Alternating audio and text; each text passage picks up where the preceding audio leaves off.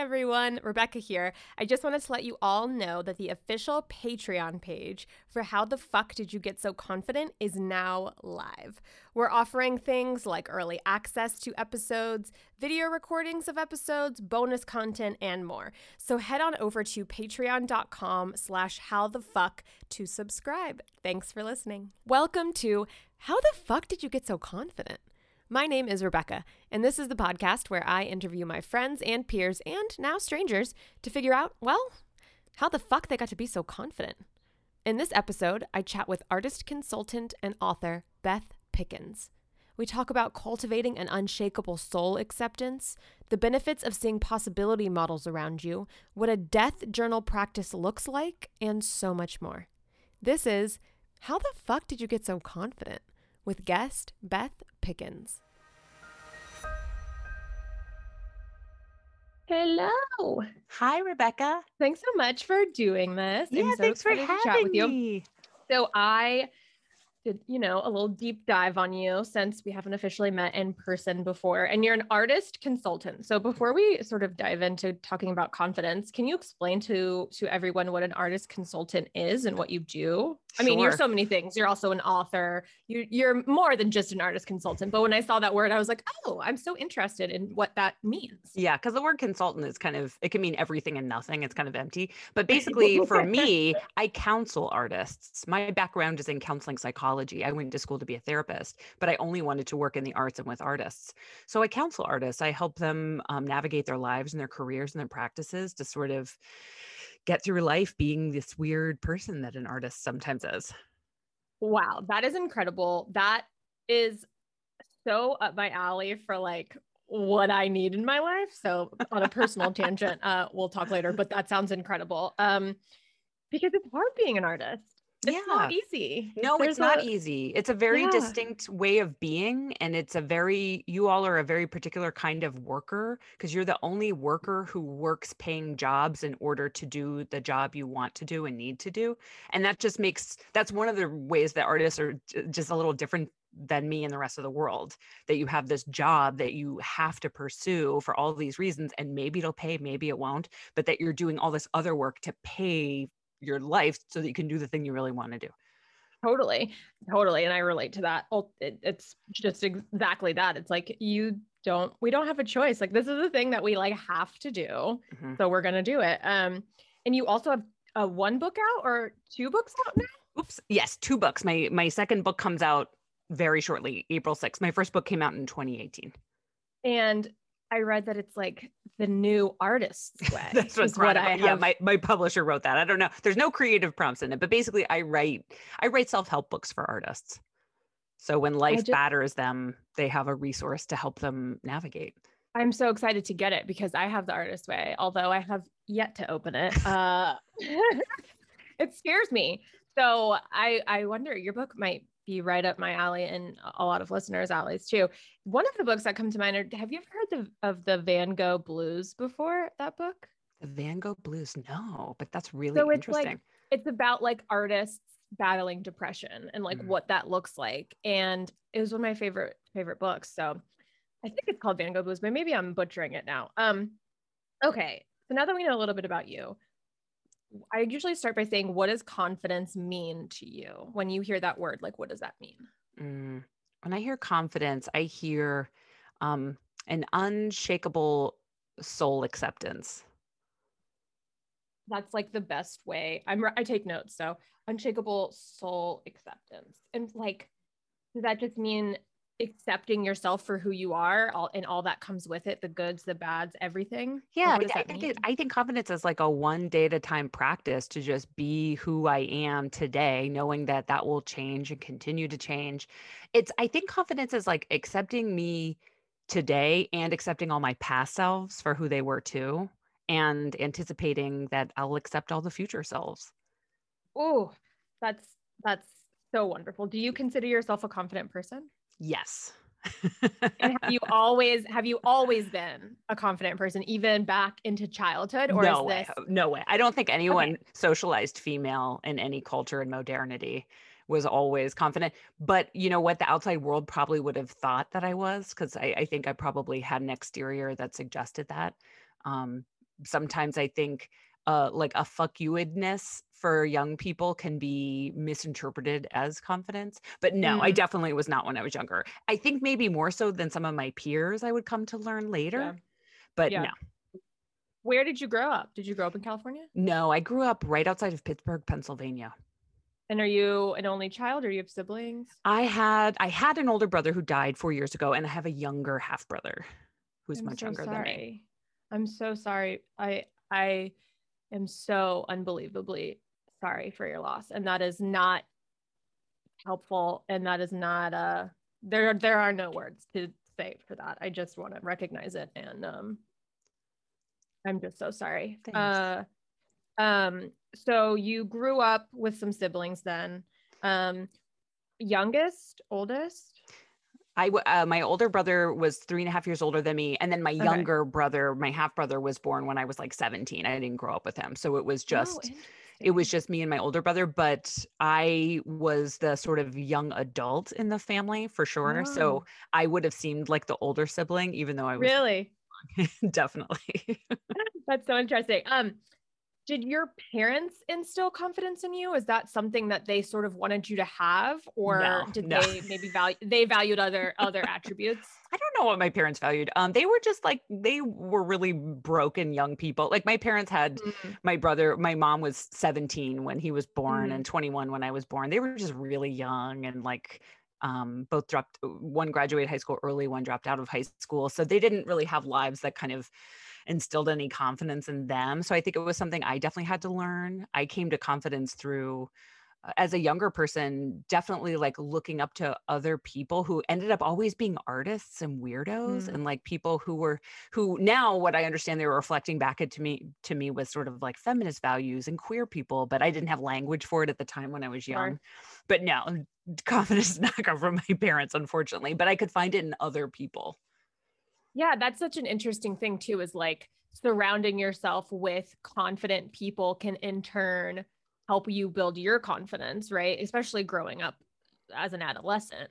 Um, did you experience anything growing up that like sort of shook your confidence and then helped you build it back up? Or was confidence not even something that you sort of tackled until after you graduated high school? Oh, yeah. I think I came of age in the 90s. Um, which I think like pre-internet. I didn't mm. have email till I went to college. Like it, I was, I'm from this micro generation that's called Xennials or Generation Catalano, which I really identify with. and it's people who um, were born like 77 to 81. Like, so we all like became mm. adults before social media. Right. Weren't on the internet really until we were in our young adulthood. Um, and so I think in the at least the 90s culture I was experiencing as a teenager, it was like the cool women who seemed confident were also like um how to describe it just so demure and flat like flattened by the world around them. Um definitely the namesake um, my so-called life angela chase on my so-called life just no confidence whatsoever just uh, but yet that was like a role model for me i don't know um it, yeah there the sort of like not just strong or powerful because that's not always confidence i always think confidence yeah. is something that is like i said kind of the soul quality and mm-hmm. i didn't see that around me as a young person very much certainly not in other girls and women me um, either I think I see a lot more examples of that now. It'd be interesting to hear from like somebody much younger whether that translates in media as confidence or something else. Maybe it's sales. I don't know. Yeah. But yeah, I, I feel the same way. Like I said, like when I was, I think I was like 15 when I went to Lollapalooza for the first time. I remember my grandparents dropped me off because I couldn't drive yet. Oh. And I remember going to a, um, a NARAL, the uh, uh, abortion rights organization, mm. NARAL of Pennsylvania had a table there and I joined. And that was probably like the first thing that I ever did that like instilled this thing of like, I'm part of something bigger. I'm part of like a movement. And uh, that was probably a seed of something that would eventually become feminism whenever I went to college and had access to, you know, women's studies and feminist studies. How old were you when you went to the, Went to I w- had to have been 14, 15. I couldn't drive yet. Yeah, but that's still like a big move for like a 14 or 15 year old to be like, oh, I'm gonna join part of this organization. Oh, totally. And, I mailed uh, in my $10 check. I think I had to get a check from my mom because I certainly didn't have checks. yeah. huge for a 14 year old. I I was definitely not doing that at 14. Like that's a big that's a big bold confident move. Um were you involved like in in clubs and stuff at school or were you just like, "No, nah, I'm not interested?" I was I played sports. I was like a cheerleader and played softball when I was in junior high and then um I don't know, I think I was like in art clubs. I kind of bounced around different things, nothing very consistently. Yeah. So then you graduated and then and then or I'm assuming did you graduate high school and then yeah and then i went to college then, i was the first person in my family I, so i was like i knew nothing about college except things that i had oh. seen in movies in the 80s yeah. and 90s about college so i had like no idea what college would be yeah. Um, but I moved to Columbia, Missouri to go to the Uni- University of Missouri. I thought initially I was going to study journalism, and they have this infamous journalism school there, which I quickly changed my major right away. But as soon as I got to college, I think that was that was also sort of a strong track in building confidence because where I grew up was a very depressed place too, economically depressed, very low kind of education it was just a very depressing place still kind of is in my opinion um, mm-hmm. and so mm-hmm. when i went to this new place and was suddenly surrounded by peers from all over and there was a much higher ceiling i just felt like freedom and possibilities and that i could pursue things and be good at them and that was like a that was a good thing to do not make yourself small but like see how big you could be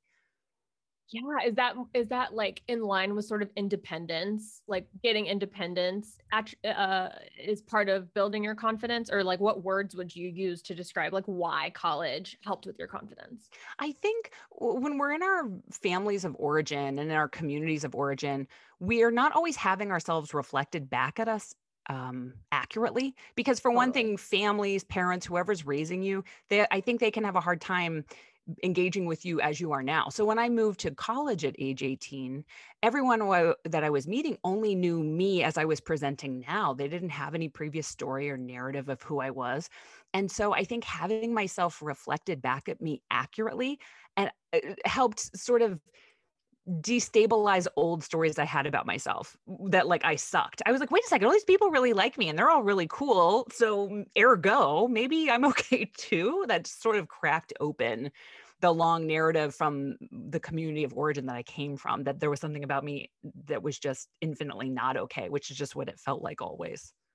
Yeah, which says a lot about like, you know, because not everybody can move out of their place of origin, you know, and then it's like you know, how do you build confidence if you're still in the same place that you were in, which there's nothing wrong with that. Like, eh, how do you build confidence if you're still in the same place that you were when you grew up? You know, it's like a different, different when you move into a different city and you can sort of start over and yeah and find people identity. who are who are like you i mean there was also for for me a big part of it was there was no queer vi- visibility where i grew up again it was it was like that cusp right before the internet and so mm-hmm. no high school had a gay straight alliance or like a queer right. student nothing there was nothing right. there were no gay people around me at all and so going to college and meeting a ton of queer people and having like queer elders in my life, that was significant too. Yeah, that is huge because I didn't, I also didn't go to a school that had any sort of LGBTQIA affiliations or clubs or groups or anything like that. Um, do schools have things like that? Now? I think so. I mean, it's probably not ubiquitous everywhere, but definitely right. a lot of, I think a lot of people who went to school in the 2000s over the past 20 years had a very different experience of queer visibility and advocacy. Whereas when I was uh, growing up, it was just like homophobia and jokes. Like that was, yeah. that was kind of yeah. all that was available. Totally. Totally.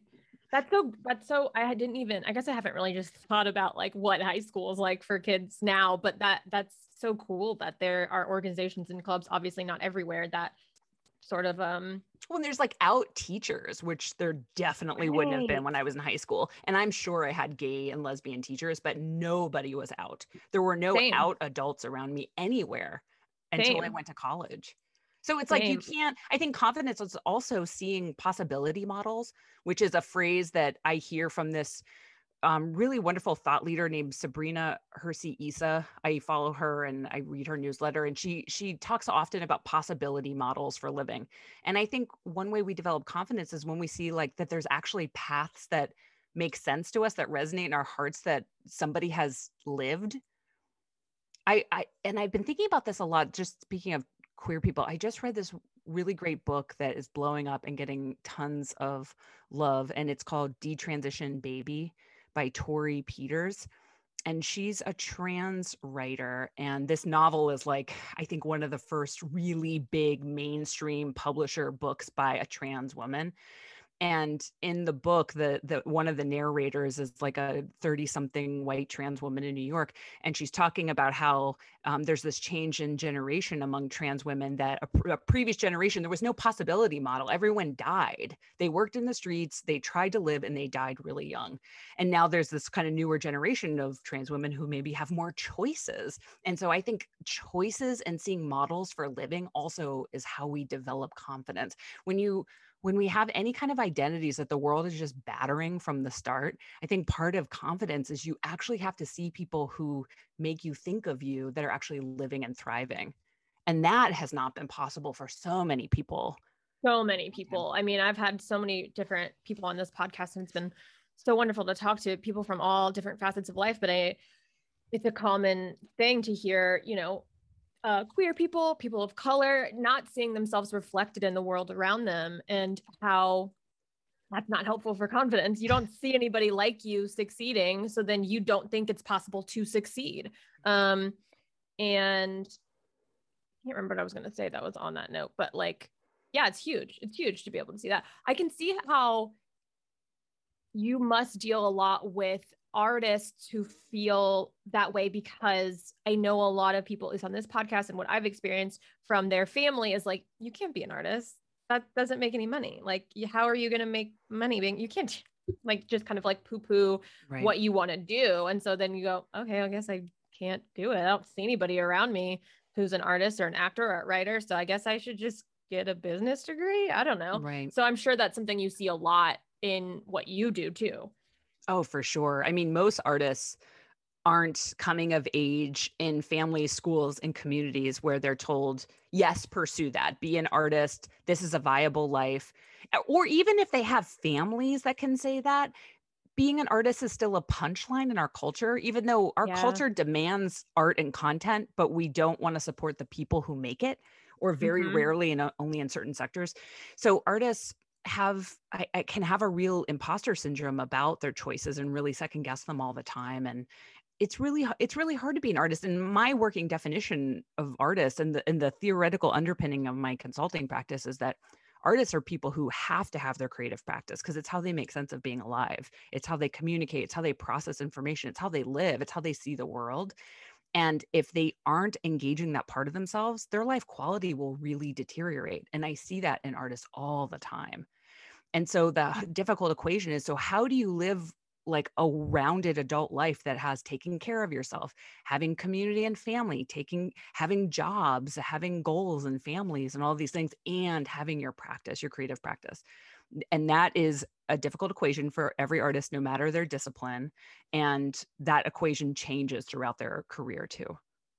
Yeah i've never heard that articulated in such a way that resonates with me fully as that as what you just said. That is so exactly what how i feel and just can't articulate it as as well as you just did. Um and i'm sure tons of listeners are artists as well and feel the same way. Um, so you went to school. Did you? You said you were gonna go for journalism. And I got yeah, I got my undergrad degree in English, which was like, haha, what are you like? I don't I had no idea what to do with that. And um, yeah. so I w- I was working at the university right after I graduated. It was so funny. I graduated just a few months before 9-11, which was a really mm. weird year to graduate. I'm sure everybody's graduation year feels weird. Like everybody's graduated in 2020 is like, what the fuck? Right. But yeah. I graduated sure. 2001 right before 9-11 and I was planning on going to the Peace Corps. And that was thwarted first by um, a health scare and i i had like this cancer scare and i had to get a job that had health insurance because I was just like on my own at 22 right. and and so I got a full-time job at the university um, that I had just graduated from so that I could have health care. And um, I knew I couldn't go to the Peace Corps and then 9/11 happened and I was like I don't maybe the Peace Corps is over. I don't know what's happening. It was so destabilizing and so I decided I'm going to get a master's degree while I'm working at this university because it's a lot cheaper for employees. And I need to do it in something that seems like it leads to a job. Like it needs to be something that's like really tangible. and I, I was working in a women's center at the university that had a really strong um, counseling program. So all of these women who were getting their masters and PhDs in counseling psychology were seeing clients at this women's center. And mm. that was, it was something I always thought of about uh, maybe being a therapist or doing something in the helping fields.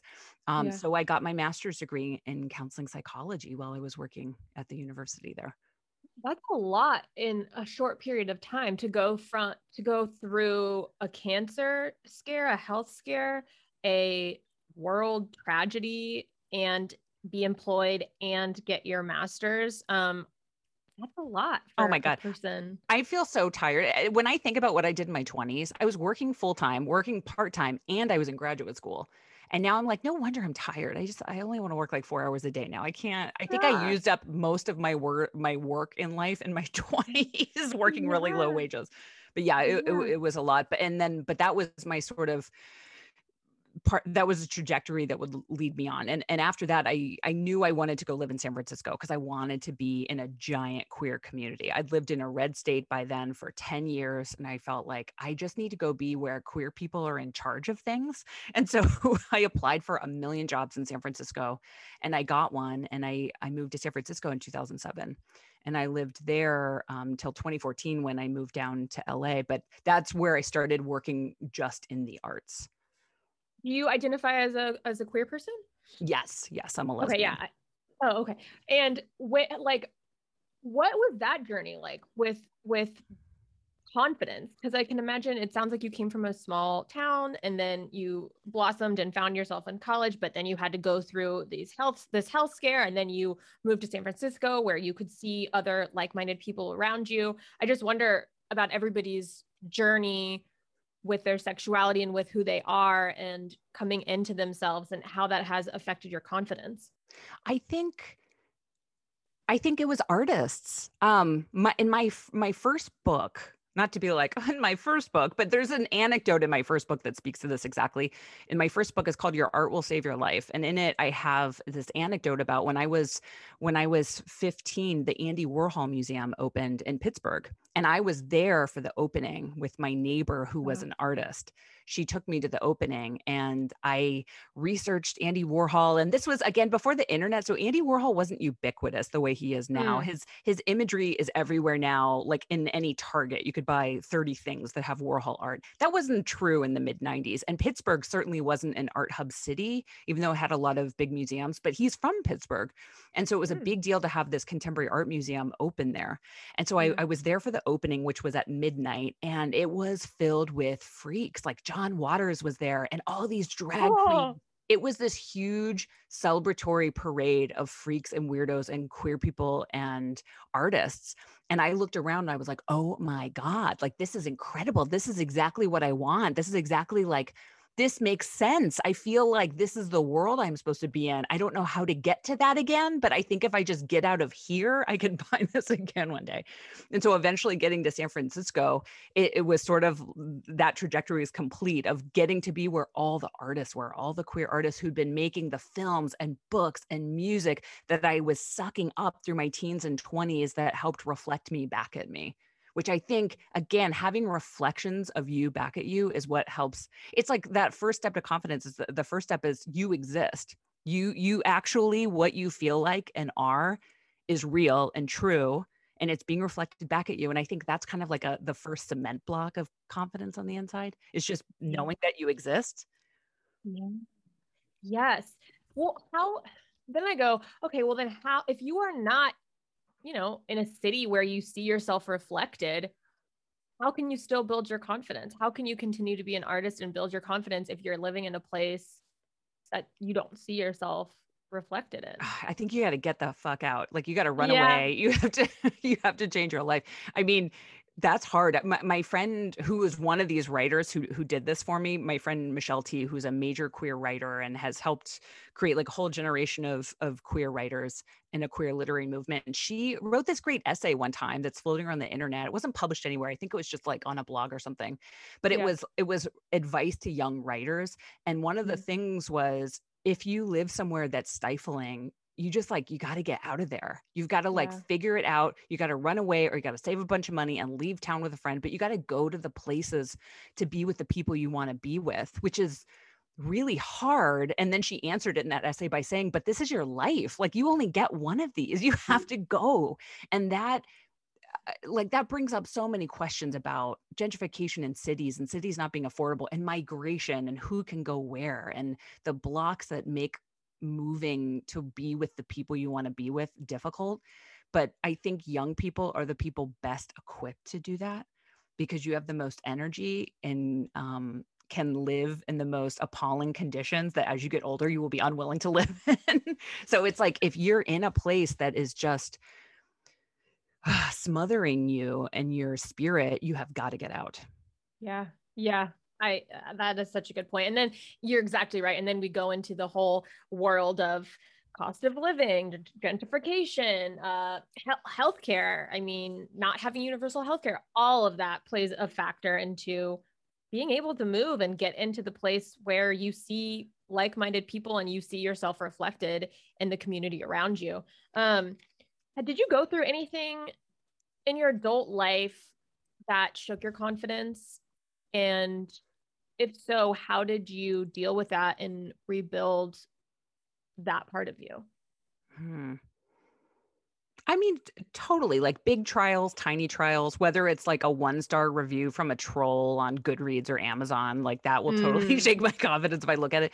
I, I think being in the wrong profession, the job I moved to San Francisco for back in 2007 was in health and human services. And that was just wrong. And I knew I needed to work in the arts and with artists. And that was like a hard, I mean, I had to just figure it out and make big changes. But that really shook me because I was like, ooh, I I hate this life so much. I have to get out of it. Like what I'm Yeah. doing for money, I, I can't I can't stomach. Yeah. Um, definitely putting out books. I mean, nothing has given me more empathy from my clients than publishing my books and putting big projects out into the world for public scrutiny, which is what artists do all the time. And it's one of the hardest things of being an artist is making things and then putting them in the world. And at that vulnerability of making something and then it sort of doesn't belong to you anymore. It belongs to your Mhm. audience. And the public, especially the internet, can really batter people. And so I think that that was really hard like it, but but in a useful way where like i said it gave me su- a, such a deeper sense of empathy for what my clients go through of making their stuff and putting it in the world yeah. So then when you get like whatever a one star review, whoever the fuck that troll was, um, what do you do? How do you come back from that? What, how, whether it's even just like a like, oh well, I give myself the night to cry, and then the next day I get up and go back in my routine, or is it like I journal, or is it time, or like what do you do to come back from that?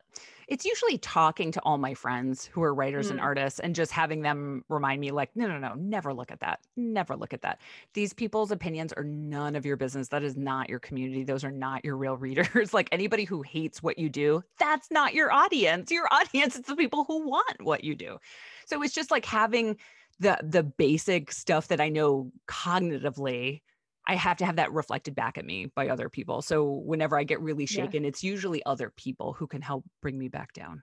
Yeah, that's it's so important to have a community around you that can give you that. Um do you so I in doing this podcast the topic of not being attached to outcomes comes up a lot and you know reveling in the process rather than being attached to an outcome. Are you do you consider yourself like good at that? Are you good at not being attached to an outcome or is that something that you have to practice? That's a muscle I think that gets stronger Yeah. every day through practice. And then it will um, erode and I have to build it back up. But one thing, yes, I, I, I think because this is something again that I talk with my clients about all the time is doing the stuff that it is in with within our power and then turning it over and seeing what the results are because we we have this illusion of control that we can control outcomes. We cannot. We can't control people places or things. And so for my clients or for my own books it's sort of like well what part do i have? What's my part? My part is to write the thing do the best job i can for who i who i am and when i am when i made that thing.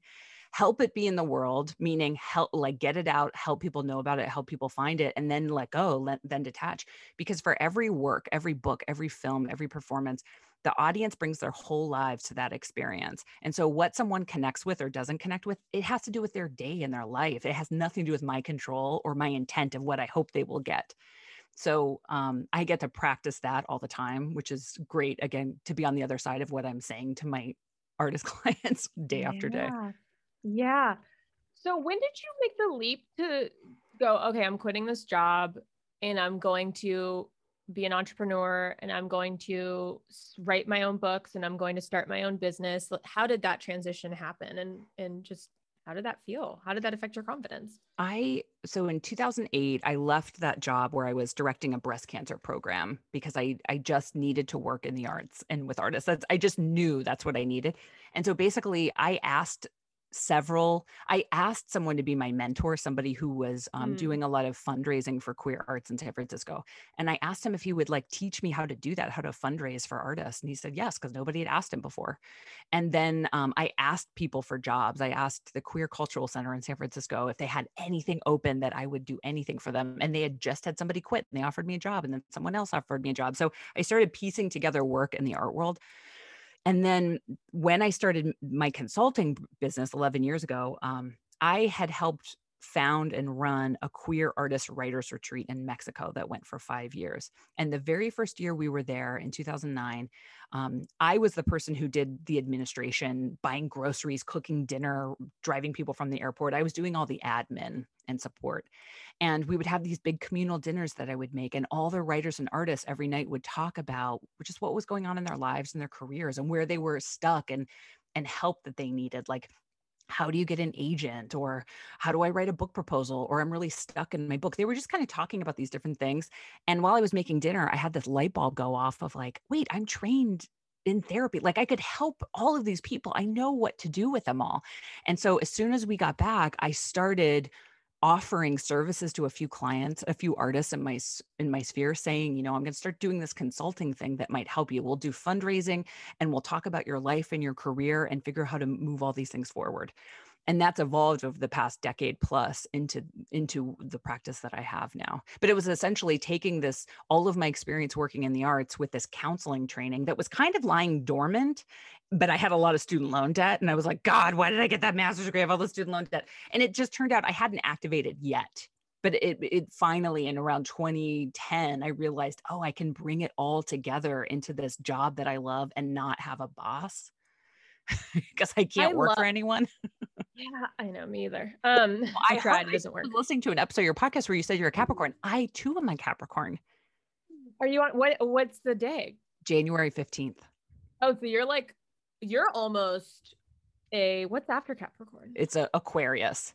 Oh, so you're like kind of cool because it's like the what the twentieth or something. I think it it's the twenty first or something. But no, I'm okay. very Capricorn. You're like very Capricorn. Okay. I'm not free at all. I have no Aquarian free spirit in me whatsoever. um, yeah, I was gonna say that it sounds like you want. Well, first of all, I was gonna say I love when life's like little breadcrumbs add up, and it just is. That's kind of that's what the feeling I got when you were when you were talking about that when you were like, oh, I, I don't like why do I have this master's? And then all of a sudden it's like, oh, I have it so I can do this thing. And but like you didn't know that before, but now it's un, it's revealed itself to you. And I just I, whenever that happens in life, I always am just shocked. I know, I know. Like of course the magic of the universe, but yeah, it um, has its own timeline, and it's not my timeline. Totally. And and that's like another thing that we have to accept too is that like the universe has its own timeline and that's just the way it is. Um, that doesn't mean you can't work towards your goals, but it just means, you know, practicing more non-attachment is kind of key. Um, it sounds like you took that step to become this entrepreneur, this artist consultant, a published author, because you one took a leap and two, you asked a lot of questions, asked, you know, can you be my mentor? Do you have like you reached out you you know took whatever fear you might maybe you didn't have fear of reaching out but i know a lot of people do have this fear of like oh i don't want to be a burden. I don't want to you know, I don't want to put extra stuff on this other person's plate. They're doing me a favor. But you didn't let that stop you from asking for what you wanted. And that is also what I, I listened to your podcast, which is so great because it's just like little nuggets of they're like all less than 10 minutes, I think. From yeah, what I was very short episodes. And it's so digestible. And I love that it's just like these little nuggets of of wisdom. But I was listening to the most recent one that talked about asking for what you needed. And I'm just curious on on how you cultivate that because it's scary for a lot of people and especially artists who just want to make their art. Yeah. Asking for things is really hard and really scary for people. It's a whole chapter in my new book is about asking. Mm. And I think first even knowing that you have needs or wants or desires and that you don't have to figure them out on your own that other people can help you and in fact other people have gotten help this mythology the ridiculous bootstrap mythology of our culture teaches people to think that they have to figure out everything on their own. And a no you don't and b nobody else did either. You, right. you don't have to do anything alone. And i give my clients homework all the time about asking. I will ask them to identify like who are five people in your sphere that you could ask tomorrow for this thing that we're talking about? Or eh, that practicing asking sort of seeing like this big ball of energy that we're we're um, taking from and giving back to this reciprocity of i give help i ask for help i give help i ask for help and not have it be just one directional.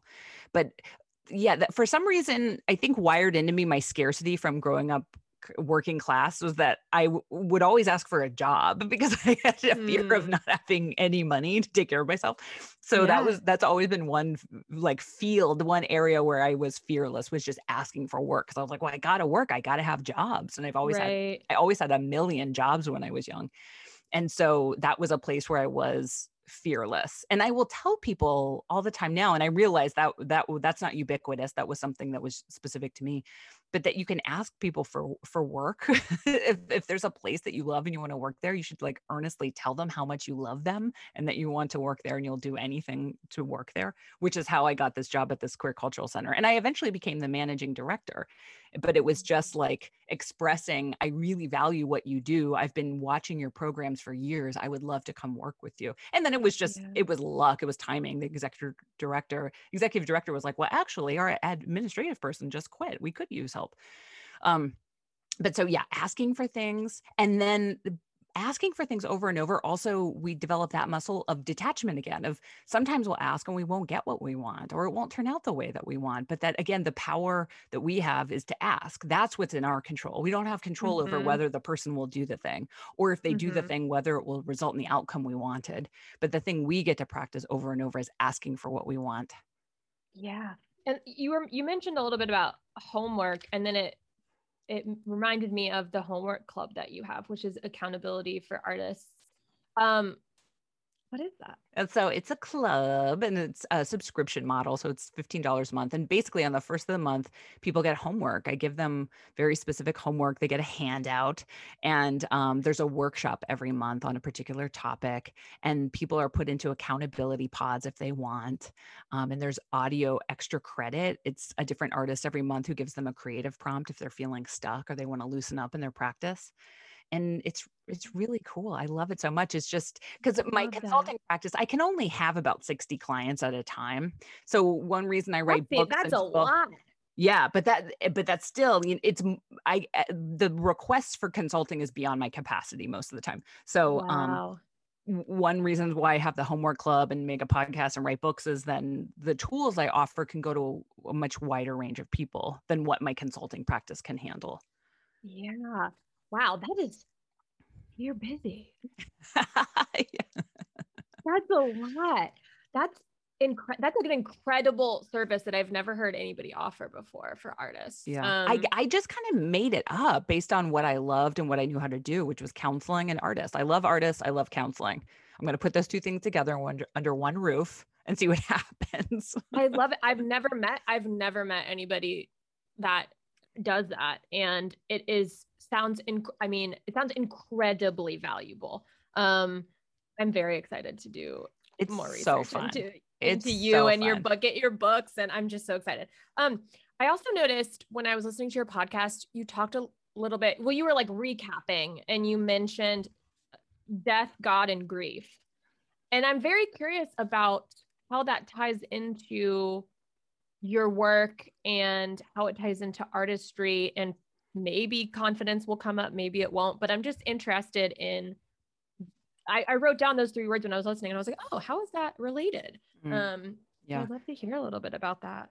I think, well, in all of art history, death and God and grief are kind of the main things people have been making art about for thousands of years that's what art was was trying to understand god in the afterlife or exalting that culture's god or grappling with death um, and the grief related to that and so it, it makes sense in kind of an art history perspective because this is what art yeah. has always been is death and god and in my mm. book i write about death and god because well for one thing i am a big fan of the death positive movement in mm. in America and this actually ties directly to confidence for me. So I have a lot of different death practices one of which is I keep a daily journal where I just take a pause to acknowledge that I'm going to die. I have to die, that all beings have to die. And it's this regular practice that sort of brings me closer to my mortality and acknowledging it. And what that does is it helps me reflect on so how do I want to live? Who do I want to be? Am I mm. do am I living am I the person I want to be? Am I living how I want to live? Am I with the people I want to be with? It sort of encourages just regular reflection on so how am I living? I have to die. So how am I living? And that really helps with detaching, really helps with letting go of outcomes and keeping myself right sized. I think it really helps connect me to confidence because the stuff of the world that shakes loose our confidence all the time, like social media or feeling like on any given day I don't look the way I should look, or I don't have enough of this, or I have too much of that. All of the daily things, a regular death practice helps those things get smaller. Mm. Yeah. Yes. So regular death practice, meaning for you, it means journaling. Is that like? I've never heard of.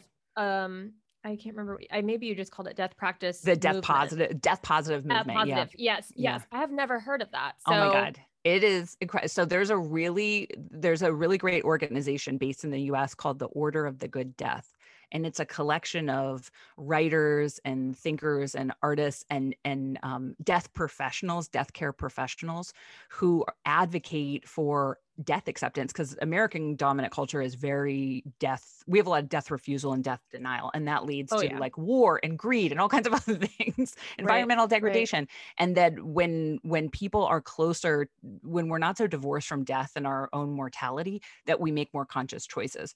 And so I mm. listen to mm. a lot of. I do a death class. I listen to a lot of death focused podcasts. I read about death all the time. I do a lot of different death things in my life. And I, re- I honestly think that is directly connected to confidence. I know I'm going to die. I encounter that. I think about that all the time, not in a morbid way, not in a goth way, although I love goth, but this is really just as a way to be honest with myself so that I can live more honestly and be the person like so what's scary to me about dying? Everything like dying is that's like the thing we, we humans have always been trying to either avoid or understand again throughout art history. But so if i if i have to accept this inevitability then it just like i said the flip side of that is well how am i living? Like that's something i have power over one day at a time. Like how am i living? Yeah. This is so this is resonating with me in such a a big way. I lost a friend at the end of 2020 um oh, at so the age sorry. of 20 thank you at the age of 28 um and the last i mean ever since then has been a real struggle I, i've never experienced a de- you know a death i mean you know of maybe of grandparents and things like that which is it is hard but when it's an unexpected mm-hmm. accident of a young person it's very different and i i know you mentioned losing your brother who i'm assuming was a young person as well and you know i don't know how to deal with it it's my mm. first so, so hearing you speak of all this it very much resonates with me and i'm sure it resonates with a lot of people because there's been a lot of loss in 2020 mm. whether it's loss of life loss of job lo- loss of home you mm. know and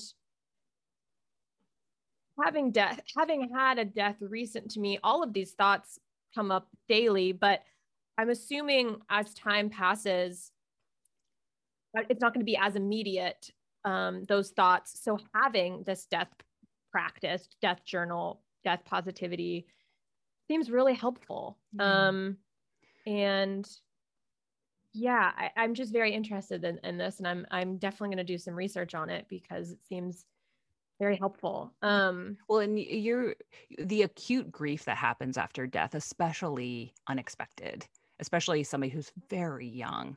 That acute grief because you mentioned grief earlier and i have a yeah. chapter in my book on grief because grief yeah. is again one of the things that artists especially contemporary artists i love one of the subjects i love most is is grief and how people move through grief which is so much of art you're seeing a person grapple with grief. And i think that's one of the most generous things artists do is actually give us a way to feel our own grief and move through it through their artwork. Yeah. And so artists have to work so hard to to do that themselves. Like they have to they have to access their grief and make work about it which is very difficult and then share it with the world which is very difficult.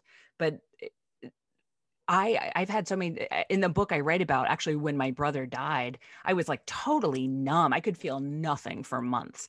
And then my wife and I were in New York going to see a lot of art and we went to this uh, particular show on Broadway and it like unlocked it like unlocked it moved the plug of grief that was inside of me and i just sobbed and i was like oh my god i haven't felt anything for months and if it hadn't been the work that i saw i don't know how much longer it would have just been stuck inside of me but artists make all these different kinds of work that help move feelings through us. Oh my god i just got goosebumps when you were saying that um yeah i that was the only that's the only thing that has helped me deal with grief is making art. I mean i just have project after project ideas on the wall that you can't see right now that have all come from grief. And I've worked harder towards these projects because they have so much meaning for me. And um, I love that you just spoke about feeling like the plug was unplugged after you watched this show. Because uh, I hope to do that. I hope to um, I hope my art does that for some and people. it will. That's what it's all about. It will. You know? Like when you yeah. pour your grief into something, as well as the other broad range of feelings, then your audience, they like we feel that. We feel it. And that's one of the mm-hmm. main ways I think most humans can experience the full body of emotions is by through the emotion you're putting into your work, the feeling that you put into it and it's like a, this tool that artists have. You have this tool that you were born with i think that you were born with that helps you understand and, and be alive and make sense of things that are completely incomprehensible like a friend dying so young. And so mm-hmm. this tool that you have not everybody has. And and artists can forget this because artists usually know mostly other artists. So you think well everybody has this. Everybody does this. They don't. Most people are not artists. Artists are actually a small part of the world LA is just chock full of artists and artists yeah. like I said tend to know a ton of other artist community but like this gift that you have that's not universal and right. activating that letting that be in service of your own process of grief and living it's like it's honoring the thing that you have and then it's this huge act of generosity then to share that with other people because that's going to then help them live yeah, I was I just had therapy before this and I was talking about like this exact thing and I'm like, "Wait, so other people aren't this sensitive emotional and like always wanting to like ask why and be introspective and like th- think about the universe. My therapist was like no most people don't want to do that. That's like no, too much they, for most people. yeah it's really overwhelming. Most people are not trying to have um reflective contemplative lives. That's literally all i do all day. Let's reflect. Um yeah i will say like I, at least in this moment, I'm like not afraid of dying. I'm afraid of losing someone again. Mm-hmm. Like that is my biggest fear. It's not because yeah. I'm like, oh, dying feels easy compared to loss. To living after somebody's death. Yeah. Yeah. Cause you know yeah. what acute grief is. Like it is so destabilizing. It's so confusing. It's so bewildering.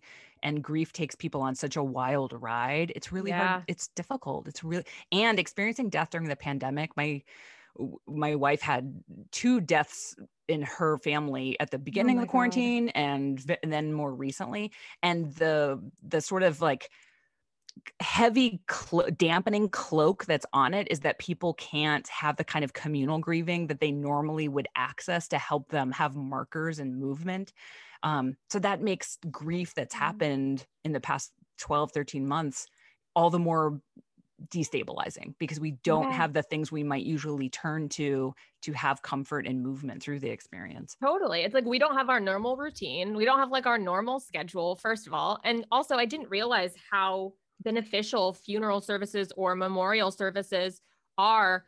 You know, I'm sure you know a lot about this through your research, but it's like, you know, every culture has their own way, their own version of a funeral because it's community gathering to acknowledge this thing. And when you don't have that, I didn't realize how important Yeah.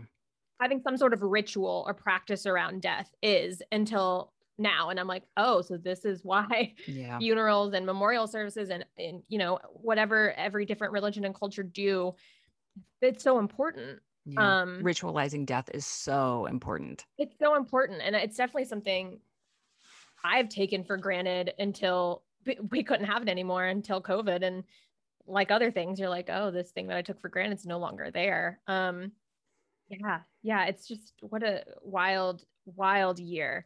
Um i also i was listening to your podcast. You, talked about make space for the thing. I love that phrase.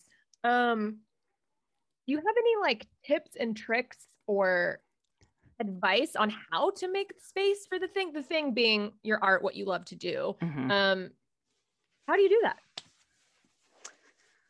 I think, especially with big projects or something that wants to come out of you, to turn up the volume on that, we might have to turn the volume down on other things, not forever, just temporarily. So I think for a listener who's like, I have this project I really want to make and I and I have not devoted the time it's going to require for me to really get into it. The first thing to do is just look to what can you turn down or off temporarily? What commitments can you reduce your relationship to? What in your life can go from perfect to imperfect temporarily so that you can free up more hours and more internal capacity to redirect toward this thing that's important to you? Because whatever we feed is what will grow. If we don't feed the project that you want to make, it's not going to happen, especially for people who are making things where it's just coming from you or where you're the driver no one's going to come make you do it. Nobody is ever going to ask you to do it. They're not going to make you do it. They're not going to give you a deadline that means anything to you. And so rather than thinking I should be able to do the 100,000 things I do in a week and this, maybe I got to shave off some of these other things and redirect some hours and interior space to this thing.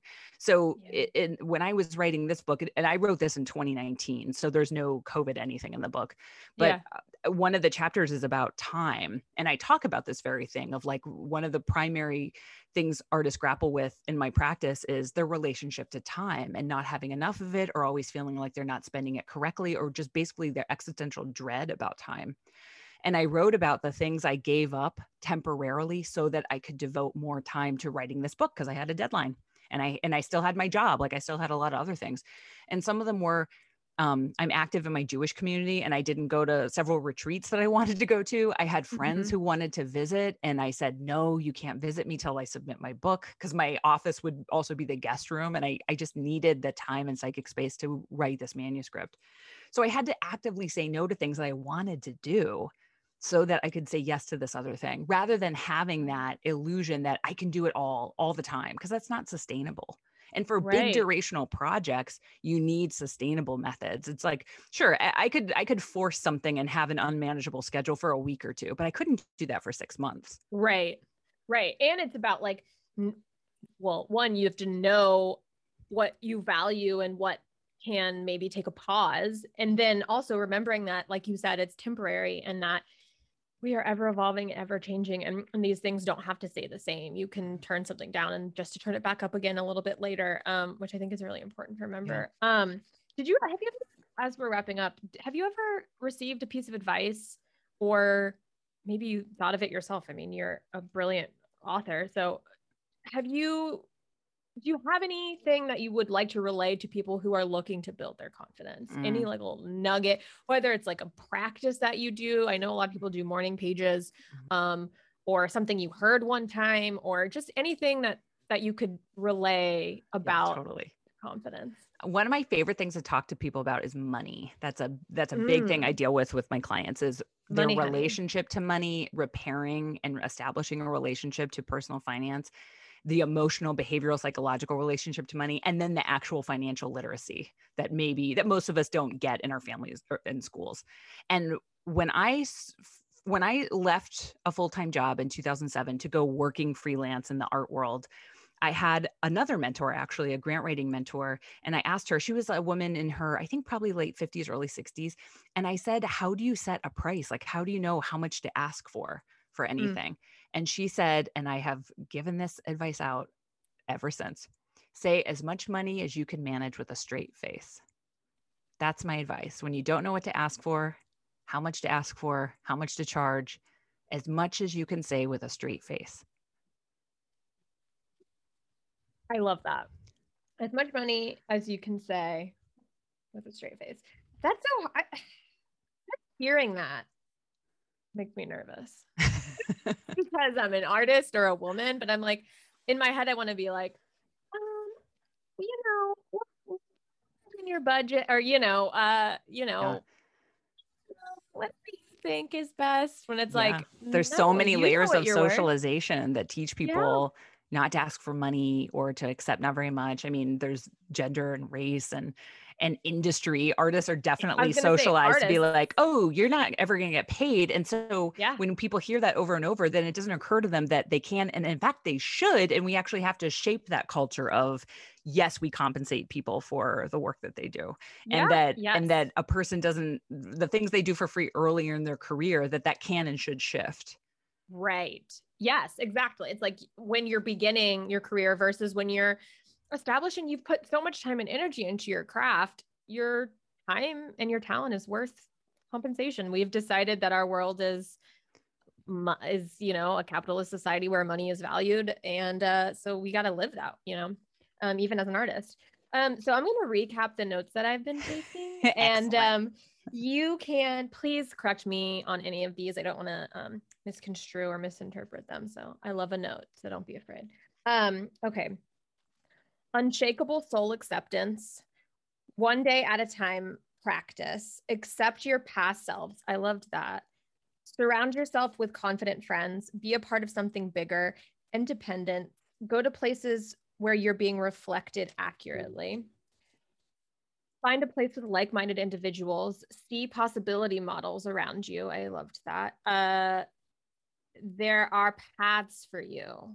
Detransition baby is the book that uh, was mentioned. Um reflection of you and the world around you. Go to the places you want to be talk to your friends and your community. Practice non-attachment do what's in your power and then let it go. Um ooh what's my handwriting? We count we oh we can't control people places or things. I loved that quote. Get a mentor i mean you've talked about mentors multiple times. I think that's so important and valuable. Ask for what you need. I give help i ask for help. Start a death practice start a death journal. How am i how am i living? Um and how do i want to live? The order of the good death? Is that a that's another book? Okay. Oh, that's a, it's, know- a, it's a group. It's an organization. On, Oh, it's a they have group. a website, Okay. Order of the Good Death. okay. Wrote that down i know i'm going to die so how do i want to live honestly? Love that.